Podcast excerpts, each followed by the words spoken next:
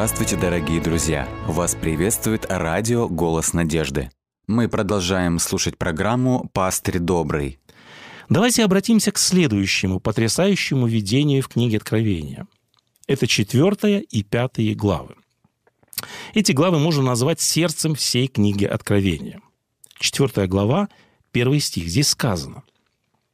«После сего, — говорит Иоанн, — я взглянул, и вот дверь отверста на небе. Обратите внимание, на этот раз Иисус призывает Иоанна и говорит «взойди сюда». Иоанн возносится в видении, и перед ним открывается величие тронного зала. Во втором стихе сказано «И вот престол стоял на небе, и на престоле был сидящий». И он далее пытается описать небесное богопоклонение.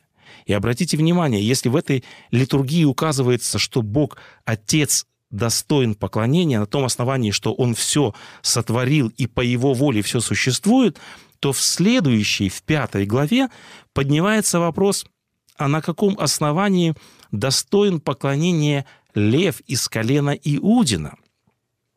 Далее, в пятой главе, Иоанн становится участником уникальной сцены. Ее называют сердцем книги Откровения. Пятая глава с первого стиха. «И видел я в деснице у сидящего на престоле книгу, написанную внутри и отвне, запечатанную семью печатями. И видел я ангела сильного, провозглашающего громким голосом. Кто достоин раскрыть сию книгу и снять печати ее.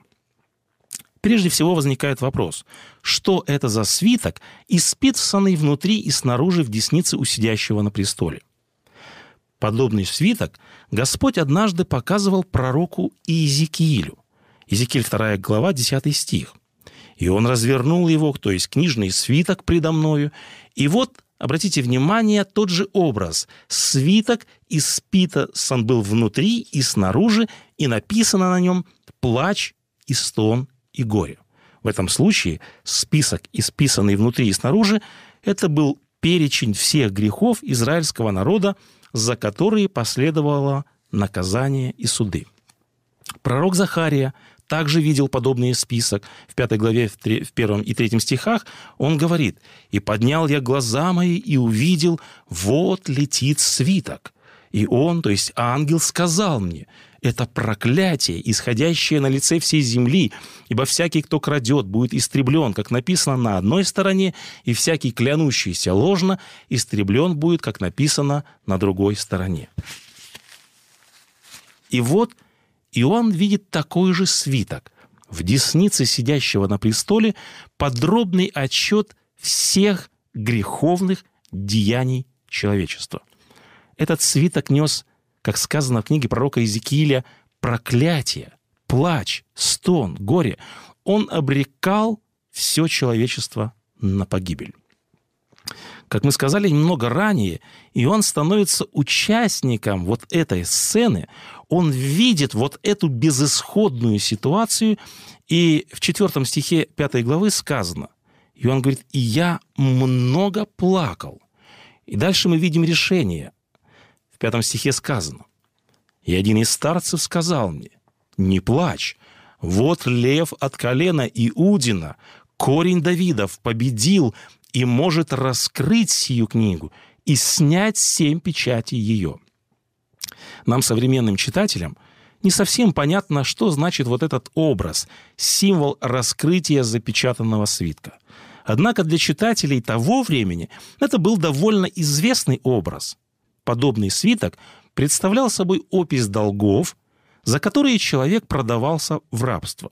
В книге Левит сказано, что ближайший родственник – обязан был выкупить такого человека.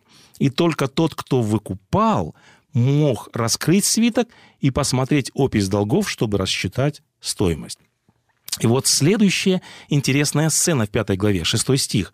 Иоанн говорит, «Я взглянул, и вот посреди престола и четырех животных, и посреди старцев стоял агнец, как бы закланный». Обратите внимание, где стоит Христос – Написано в шестом стихе, он стоит посреди старцев и посреди ангелов. Заметьте, он еще не на престоле, он приходит как соискатель, как тот, кого предстоит возвести на престол. Что это за сцена? В земном святилище, когда первосвященник вступал в должность, неотъемлемой частью инаугурационной церемонии являлось помазание первосвященника. Он проходил обряд помазания. Об этом событии пророчествовал псалмопевец. Об исполнении пророчества писал апостол Павел. «Ты возлюбил правду и возненавидел беззаконие, посему, сказано, помазал тебя Божий, Бог твой, илеем радости, более соучастником твоим». Это 44-й псалом. Елей стекал по бороде и даже по краям одежды первосвященника, так это описывает Давид. Но Христос был помазан необычным елеем. Он единственный, кто был помазан Святым Духом на служение. И вот эта сцена теперь представлена в пятой главе книги Откровения. Здесь Иоанн видит исполнение этого образа. Иоанн видит сцену инаугурации Христа.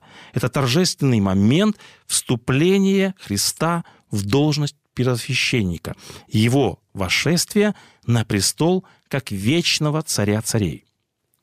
В седьмом стихе пятой главы описан кульминационный момент. Христос приближается к престолу, написано «Он пришел и взял книгу из десницы сидящего на престоле». Вот этот ритуал передачи книги – это символ передачи власти, это символ принятия владычества над всем миром – Судьба мира была в руках смерти и ада. Судьба мира была в руках проклятия. Никто не мог вмешаться в судьбу человека. Однако Христос внес цену своей крови за наш выкуп, и после символической сцены передачи книги Христос говорит о том, что ключи ада и смерти, судьба мира теперь в его руке. Далее Иоанн видит литургию прославления. Обратите внимание, мы здесь видим своеобразное крещендо, то есть по принципу от слабого к сильному. Сначала звучат слова прославления 24 старцев, это 9 стих. Потом присоединяется хор ангелов в 11 стихе.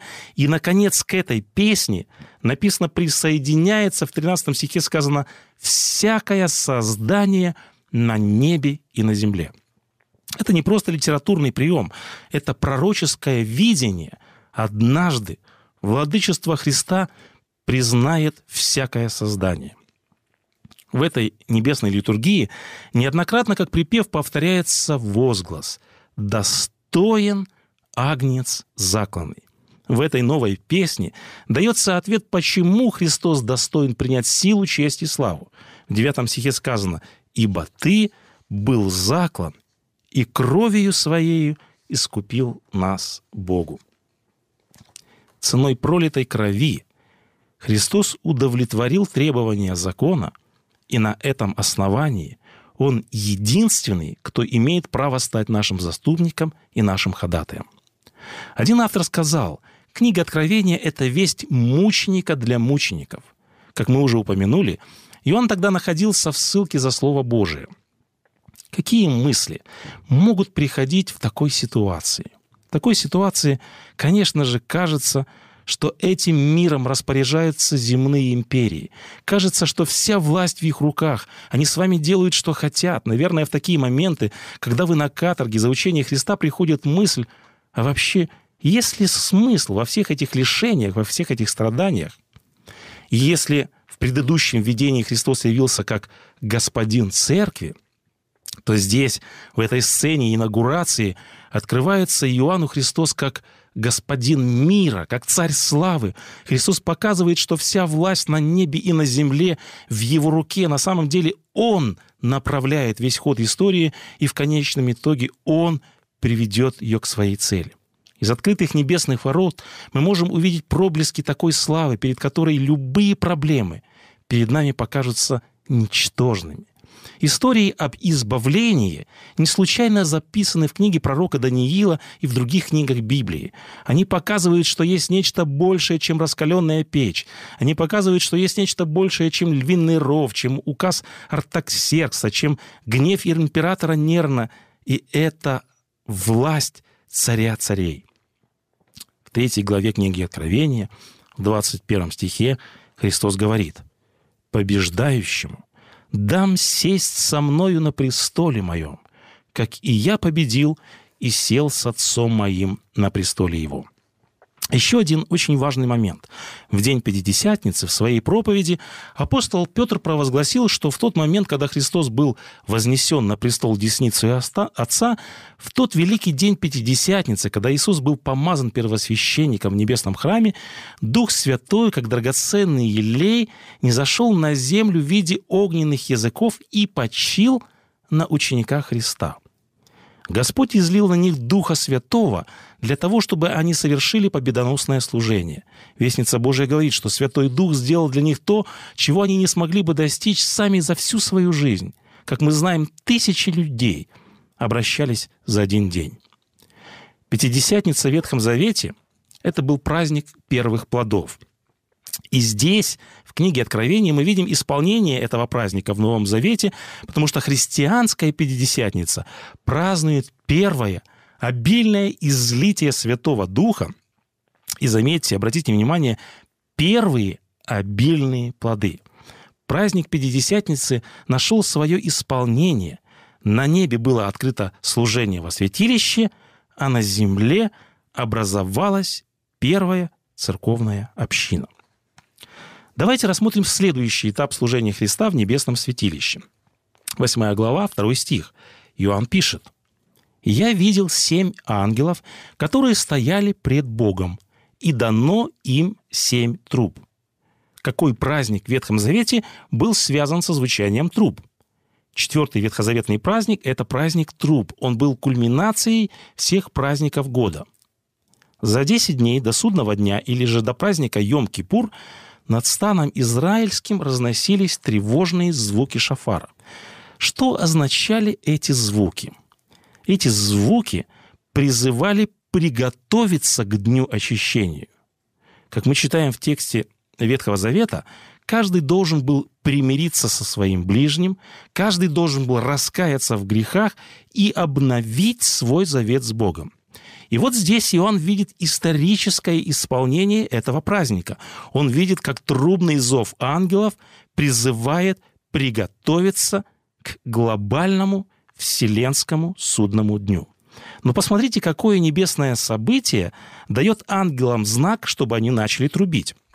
Третий стих 8 главы книги Откровения написано «И пришел иной ангел, и стал перед жертвенником, держа золотую кадильницу вот этот иной ангел, это никто иной, как небесный первосвященник, потому что никто, кроме священника, не мог совершать служение перед жертвенником курения. В Откровении Христос еще назван ангелом Михаилом, что значит севрита «тот, который Бог». Э, в третьем стихе этой же восьмой главы есть интересная сцена. Христос стоит перед жертвенником курения, смешивает молитвы святых с фимиамом, то есть со своими заслугами, и потом молитвы и свои раны представляет пред престолом. То есть здесь показано заступническое или же ходатайственное служение Иисуса Христа. Но посмотрите, что происходит далее, в шестом стихе. И это главное в этой сцене. «И взял ангел кадильницу, и наполнил ее огнем с жертвенника, и поверг ее на землю.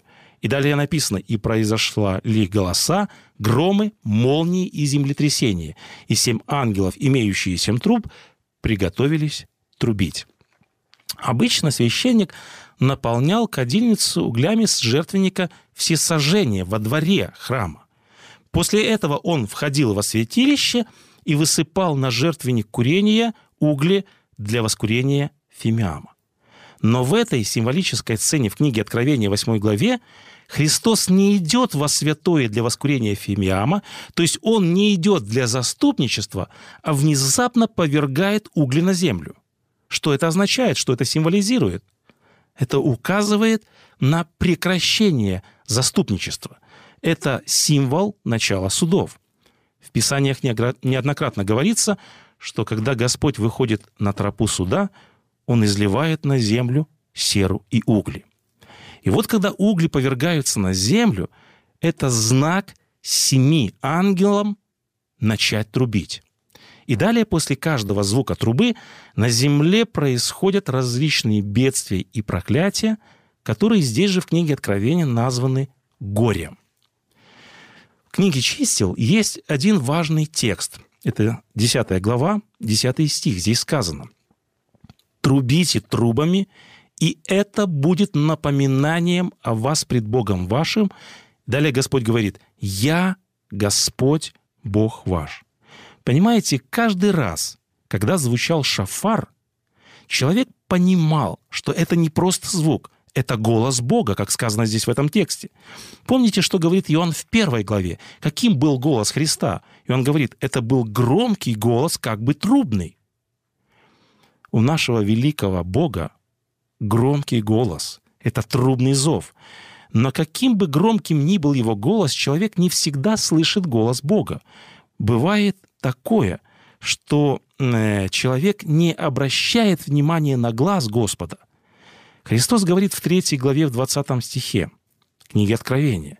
«Се стою у двери и стучу, если кто услышит голос мой». Что подразумевает предлог «если»? Кто-то из его детей не всегда, оказывается, слышит голос Христа. Что необходимо, чтобы человек услышал голос Бога? Как Бог говорит порой с человеком, чтобы он услышал его голос? Как Бог может быть услышан среди тысячи голосов, которые окружают нас? Вот эти суды, вот эти бедствия в книге Откровения представлены как голос Бога, как предупреждение, через которое Господь желает достучаться до нашего сознания. Однажды пророк Исаия говорил о Боге. «Когда суды твои совершаются на земле, только тогда порой живущие в мире научаются правде». И все же Господь обращается к сердцу человека прежде всего через свое слово. В 14 главе книги Откровения в 6 стихе мы читаем «И увидел я другого ангела, летящего посредине неба, который имел вечное Евангелие, чтобы благовествовать живущим на земле» вечное Евангелие, любовь Христа, явленная на кресте, это самое сильное средство, которое может потрясти человека и привести его к покаянию. Как и в то древнее время, перед судным днем, сегодня Господь Иисус Христос обращается к каждому из нас с торжественной вестью из книги Откровения. «Имеющий ухо», сказано, «да слышит». И далее Иисус Христос обращается с призывом «Итак, будь ревностен и покайся». И, наконец, чем завершается служение Христа в небесном святилище? В 15 главе, в 5 стихе сказано. Иоанн говорит, «И после сего я взглянул, и вот отверзся храм скинии свидетельства, то есть святое святых, на небе». Подобное эта сцена показана также и в 11 главе, в 19 стихе, и сказано «И отверзся храм Божий на небе, и явился ковчег завета его в храме его». Здесь Иоанн видит уже ковчег завета во святом святых. Как мы знаем, первосвященник входил во святое святых один раз в году в день очищений, то есть в судный день, или же этот праздник назывался еще Йом-Кипур – из этого мы можем сделать вывод, что здесь показано служение Христа во святом святых. Из книги пророка Даниила мы знаем, что это фаза служения Христа, то есть следственный суд, который начался в 1844 году. Сегодня ангел Господень возвещает громким голосом «Убойтесь Бога и воздайте Ему славу», и далее сказано «Ибо наступил час суда Его».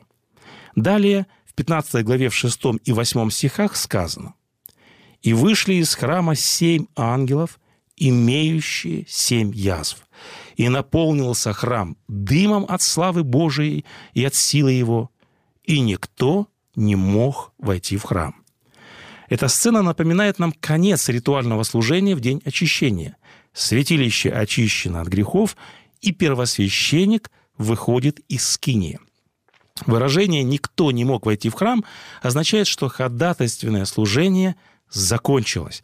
Дверь благодати закрыта, и семь ангелов готовы излить семь чаш гнева Божия. В следующей 16 главе в 17 стихе сказано «Седьмой ангел вывел чашу свою на воздух, и из храма небесного от престола раздался громкий голос, говорящий «Совершилось». Вот этот возглас «совершилось» указывает, что служение небесного первосвященника закончилось. Итак, вместе с Иоанном мы прошли весь путь, который проходит Христос в небесном святилище. Мы видим, что во Христе уже исполнились все ветхозаветные образы и праздники. Сегодня мы живем в торжественное время, когда звучит трубный зов ангелов. Уже наступил час суда. Мы стоим на пороге окончания служения Христа в небесном святилище. Послушайте интересное высказывание. Бог проделал много большой работы для того, чтобы вызвать к существованию мир и создать человека по своему образу и подобию. Однако несравненно больше времени и непостижимо сложной работы понадобилось для того, чтобы взять эту испорченную, разрушенную грехом землю, погрязшую во зле, и пересотворить человека, вернуть ему образ и подобие Бога. Чем заканчивается книга Откровения?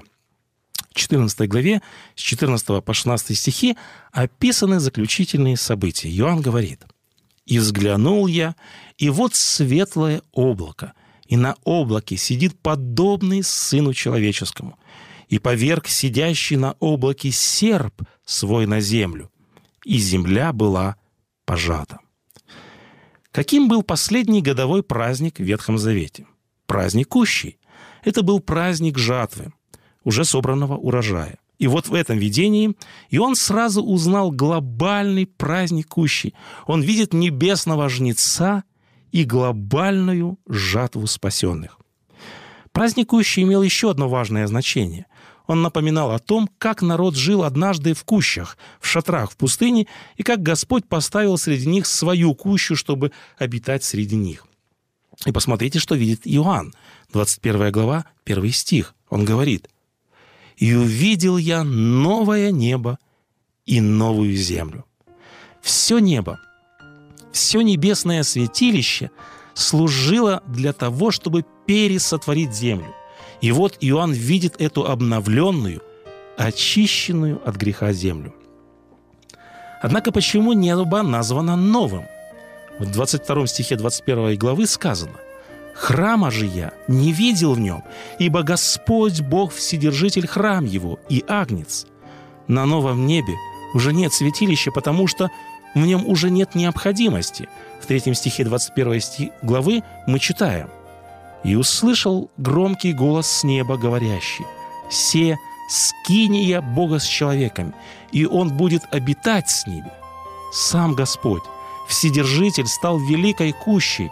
Он стал скинией, которая будет вечно пребывать с человеком. Как вы думаете, что испытывал старец, мученик Иоанн, когда услышал вот эти слова из уст своего небесного учителя? Я думаю, эти слова были тем елеем, тем источником, который зажигал в его душе, в его сердце, в его светильнике неугасимую надежду. Во всех этих видениях Иоанн получил много ответов на свои вопросы. Но все же у него остался один вопрос. Он спрашивает у Христа, «Господи, Ты сказал, приду опять, но когда?» В 22 главе в 6 стихе звучит последняя торжественная весть Иоанна. «И сказал мне, сии слова верны и истинны, «Се гряду скоро». И далее сказано, свидетельствующий сие говорит, «Ей гряду скоро». Пусть нашей молитвой будут слова «Достоин Ты, Господи, принять славу и честь и силу, ибо Ты сотворил все, и все по Твоей воле существует и сотворено. Достоин Ты, Агнец, ибо Ты заклан, и кровью Твоею искупил нас. Мы поклоняемся кресту Твоему и славим Твое святое воскресение. Мы почитаем Твои раны. Мы славим Твое заступническое служение за нас пред престолом. Господи, помоги нам слышать Твой громкий голос. Господи, помоги быть мудрыми последователями, которые готовы встретить жениха с горящими светильниками.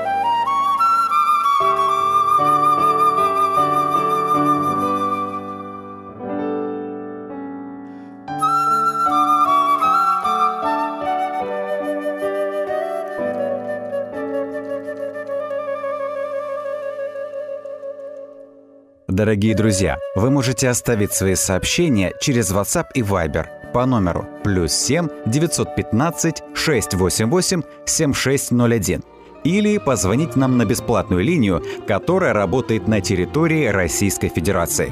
Номер 8 800 100 ровно 1844. 8 800 100 ровно 1844.